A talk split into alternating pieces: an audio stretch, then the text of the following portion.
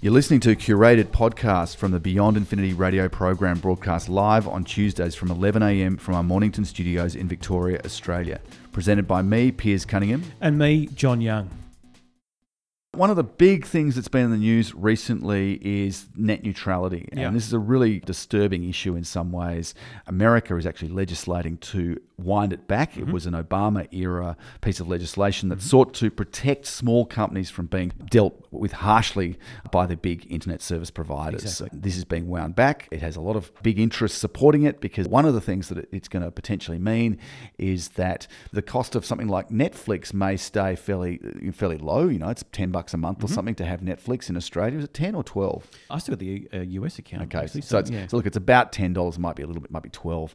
One of the things about that is that that represents pretty good value, and and provided you've got a reasonable internet service, and let's not start talking about the NBN at this Mm-hmm. stage, it does represent pretty good value. Now there are other vested interests that have been shunted aside by the rise of the likes of Netflix that aren't really that happy about that, Mm. and what they see as the way to reposition themselves and get back to the old comfortable days of when they enjoyed make easy money Yeah, easy money, yeah. exactly, and nice solid monopolies or near monopolies is to actually have control over how much people pay for access to Mm. the internet and vary the price according to the type of material that people are consuming. Mm-hmm.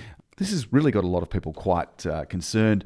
You mentioned earlier in, in off air that uh, Mark Hamill, well, he's Luke Skywalker in the in the Star Wars franchise, is a new one that's just been released. He's had a, quite a big go over uh, on Twitter, like a bit of a Twitter battle Mm. against the boss of the FCC, and other celebrities and civil libertarians have actually joined him in criticising the windback of the net neutrality rules. There's certainly a lot of people involved, a lot of high profile type people. Uh, Mark Hamill is one of those. Uh, so the issue is from here, from our perspective, the way that we're looking into America with everything that's going on, and there's there's claims of fake news and, and all of this stuff that we hear through the media, and we're the media as well, sort of have to try and distill the facts. But what we can distill from that is that the guy that is sort of behind the repeal of this is a guy named um, Ajit Pai. A couple of years ago, he wrote an article and basically saying that business needs to have more opportunity to improve their services by not having government restricted net neutrality. What net neutrality is, is it treats all traffic equal. It doesn't look at one set of traffic, for example, Netflix, and say that that traffic is better or worse, and therefore we need to charge more or less. Hmm. And net tra- neutrality just says everything is, is treated the same, the packet's the same. Hmm. So if you go to a website, whether you, let's say you go to our website, beyondinfinity.com.au, there should be no degradation of service compared to if you go to Facebook or if you go elsewhere, other than a few factors such as your own internet speed mm. uh, or even where the the servers which host the files are located. Mm. There shouldn't be any further factors such as an internet service provider choosing to say, well, actually, if you're going to Facebook, we'll let you go at the normal rate, the same speed that you've always gone to. Mm. But if you choose to go across to a smaller site, actually, we want you to, to pay a bit more for that. So we're going to up your bill or we're going to put you in a tiered structure. Or effectively, what it'll mean is that you'll get such a slow performance for anything outside the big websites that have got the deals with the ISPs that you'll have to pay extra Mm. to cover you. And they'll have, as you said, they'll have a tiered payment system depending on where you want to be surfing. The audio files on Beyond Infinity are actually hosted at SoundCloud. There is the potential, I suppose, down the track that unless you've got an ISP that has a deal with SoundCloud, Mm-hmm. that you will find you have very slow connection speeds and that you have, you Yeah. know, um, latency issues, that sort of stuff. The argument is that if net neutrality is repealed, and there are actually a lot of things happening to try and stop it. So the con- Congress is actually attempting to stop what uh, the FCC has voted on. So FCC is an independent body, but government approved body. I mean, there are concerns that are being raised by some of the smaller broadband suppliers in Australia. So, as a, as a, there's a business called Aussie Broadband, and their corporate strategy manager, Matthew Kuzi Apor, has said quote, the danger, I suppose, is it could be foreseeable in the future to have a scenario where Fairfax Media or another large media corporation will then start to buy into the telco ISP space and therefore be able to regulate the information that users are able to basically consume by the internet. Hmm. The Australian Competition and Consumer Commission warned it would investigate telcos that slowed down access to particular websites. So there is a bit of difference, but most of the internet goes through the states. So if there are Yeah. changes over there, they could well have flow on effects to the rest of the world as well as Australia. And, and the, one of the concerns is, which I read uh, this morning, it was uh, a little bit of a Twitter conversation that was happening, is that with net neutrality, and you've got doesn't matter what site you go to, the traffic should go at whatever speed that your ISP allows you to. It shouldn't then pick and choose and say, well, you can go faster here or slower here. It should just go all at the same speed. Yep. But if there is going to be a determination on, well, if you're going to this site, we'll charge you more or we'll slow you down, then what they have to do is they actually have to intercept that traffic. They have to read what that traffic is, and then they make a determination on that. so they, it becomes a surveillance issue as well. Exactly. So looking into that data, it could be that you're, um, you know, getting something sent to you. Might be downloading a document, for example. So they're sniffing around at that. Now they might only be grabbing basic information, but even that, uh, it's like what we've got here with the metadata retention. What happens when that data is exposed? We've in past shows we've covered about uh, trying to anonymize data, and that has actually been denominized, and people have been, you know, medical records have been exposed. so, you know, the same we we report on it a lot of times. Security breaches, information's released, and so again, if if these ISPs are then going to determine, oh well, I'm going to make this faster or this slower, then they have to read what that information is, and they have to store that somewhere, and that information can get out. In Egypt, they basically have a very heavily censored or even blocked internet because the government doesn't like the, the, the fact that people can share information about political dissent, that mm. sort of stuff. China's similar.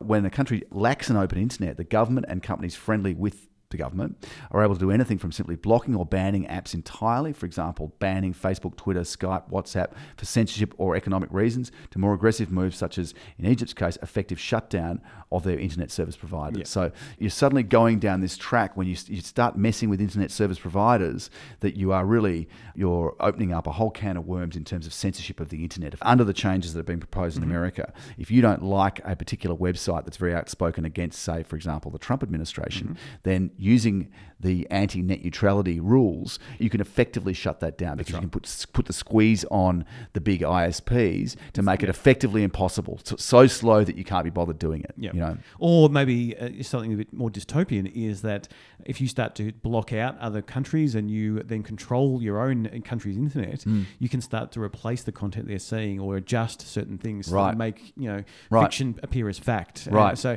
uh, look, that's a little bit more doomsday scenario, but w- what we require is an open internet. We Hmm. we, do, we need less government regulation. Look at what Bitcoin is doing for currency for money. You've got less bankers involved, and you've got a decentralized network, and that needs to be something that the internet uh, should be. So Yep. decentralized, where uh, you can go on and be confident in what you read is true, or at least true to the point of whoever wrote it, it's the same as what you're reading. It could still be fake news, but you don't want to have government influence or other influences coming in there and then modifying the message before it gets to you, whether that be for good or, or, or bad. I, I think particularly if we're looking at scientific papers, if we're looking at uh, you know research, for example, uh, that needs to be direct from the scientists. It needs to be published completely, and we shouldn't have ISPs determining whether you should see that content or government somehow interfering. We're many, many steps away. It could be a, a thousand steps before even close to, to that kind of reality. But by turning off the net neutrality and allowing ISPs to essentially charge whatever they like, then we open up to the new rules of the internet, which can sort of feed into. You know, they will then make the decisions. And the issue for Americans, particularly, that have to you know facing this this problem, is you know some people argue, well, if you don't want to get charged more for visiting a particular site, then choose an alternate ISP, a different provider. Well, that's not always an option. There are some providers which are have a no- monopoly in, in those particular areas.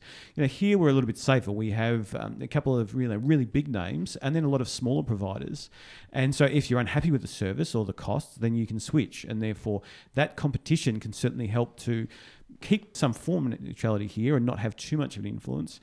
But uh, in America, uh, uh, if you, you're sort of stuck with uh, whatever the provider says, the ISP actually says, it's like if you want internet, you do it our way and you pay whatever we charge you. and they already have. I mean, Australia's you know even worse, but they already have pretty high uh, costs for relative costs for internet access, Mm. access in America, and they also have fairly slow speeds compared with some countries, advanced countries. certainly faster than us, but Yeah, yeah, there's certainly yeah, some well, advanced countries yeah. that uh, Yeah, Australia's kind of the, the real odd man out uh, in terms of the OECD. Just uh, interesting to look back. Uh, we've got a podcast posted on our website. We recorded back in March. The Web Turns 28. It was uh, focusing on Sir Tim Berners-Lee, who is the inventor and the creator of the World Wide Web. He has a organization called webfoundation.org mm-hmm. and he issued a pretty stark warning about issues facing the openness of the internet. And one of the things that foundation is, is all about is trying to keep the internet open as the original vision of the internet was. Back then he issued a stark warning about three big threats to the net the surrender of so much of our personal data the avalanche of misinformation and the the use of thoroughly devious political advertising the likes of which, you know, perhaps influenced the outcome of Brexit and the US presidential election. You know, one of the key things that webfoundation.org is trying to do is to keep the internet open. And I would have thought net, neutrality would be a, a big blow to that. Yeah. It'd be very interesting to see what Sir Tim comes out with in relation to There, uh, there- are not many these changes in America. other than big business and uh, the FCC that are supporting this uh, repeal of net neutrality.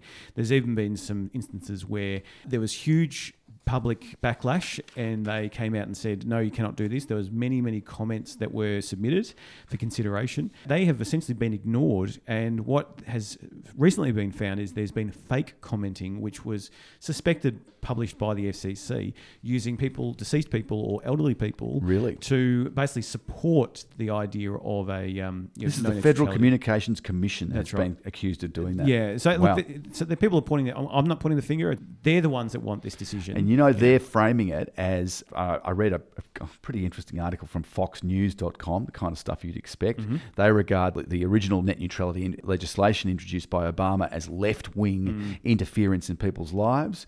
And they believe that the FCC, just quoting Fox News, the FCC action benefits consumers and ensures that the internet will be free from burdensome government control.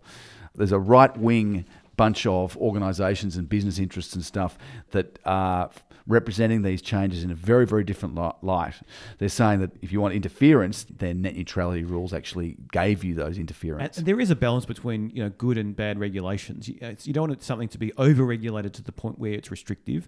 But if you don't have basic regulation, then we have instances, for example, uh, you know I think the EPA's regulations have been scaled back to a degree. And this is in America, and so if chemicals are poured in and harm ecosystems, well, there's no regulations to sort of to you know, mean that's a bad thing. You know, it's just business as usual. Just get on with it and do what you like. Yeah. So this is what we are concerned about. We don't need over-regulated internet, but we certainly need some regulation on there. So we don't have just the people with money or the ISPs determining what we can see or how much it costs to see it. I mean, even this uh, this Fox News article, which we'll post links to in our show notes, says um, a content provider, especially companies like Netflix and YouTube, may wish to pay a little bit extra to a network company to guarantee better quality for its customers. Further, because YouTube, Netflix, and other internet video streaming businesses consume lots of data compared to almost all others going online, it might make sense for Verizon and other ISPs to ask such businesses to pay a little more for their services. A little mm-hmm. more? Mm-hmm. Well, where's that going to come from? It's going to come from the end user. And, and uh, this is just the final bit because it's just giving the, the other view. By ending net neutrality, the Trump administration's Restoring Internet Freedom Order which is the legislation that's going to unwind net neutrality, it gets government out of the business of telling ISPs how to run their networks. This puts consumers and private businesses back in charge of how the internet operates. And with know, nothing to police that, then that means costs will go up or services will be restricted. There's they- no question. And they say that the truth is that net neutrality was passed by the left wing Obama administration to give more power over the internet to the federal government. A pretty hot issue there, net neutrality. We haven't heard the end of it. It'll be interesting to see what uh, the reaction of webfoundation.org and Sir Tim Berners Lee, the, the creator of the internet. It sounds like there's some serious threats to the openness of the internet. Thanks for listening. And head to beyondinfinity.com.au for the best bits from the live show or to connect with us on social media. We welcome your feedback and suggestions for future shows.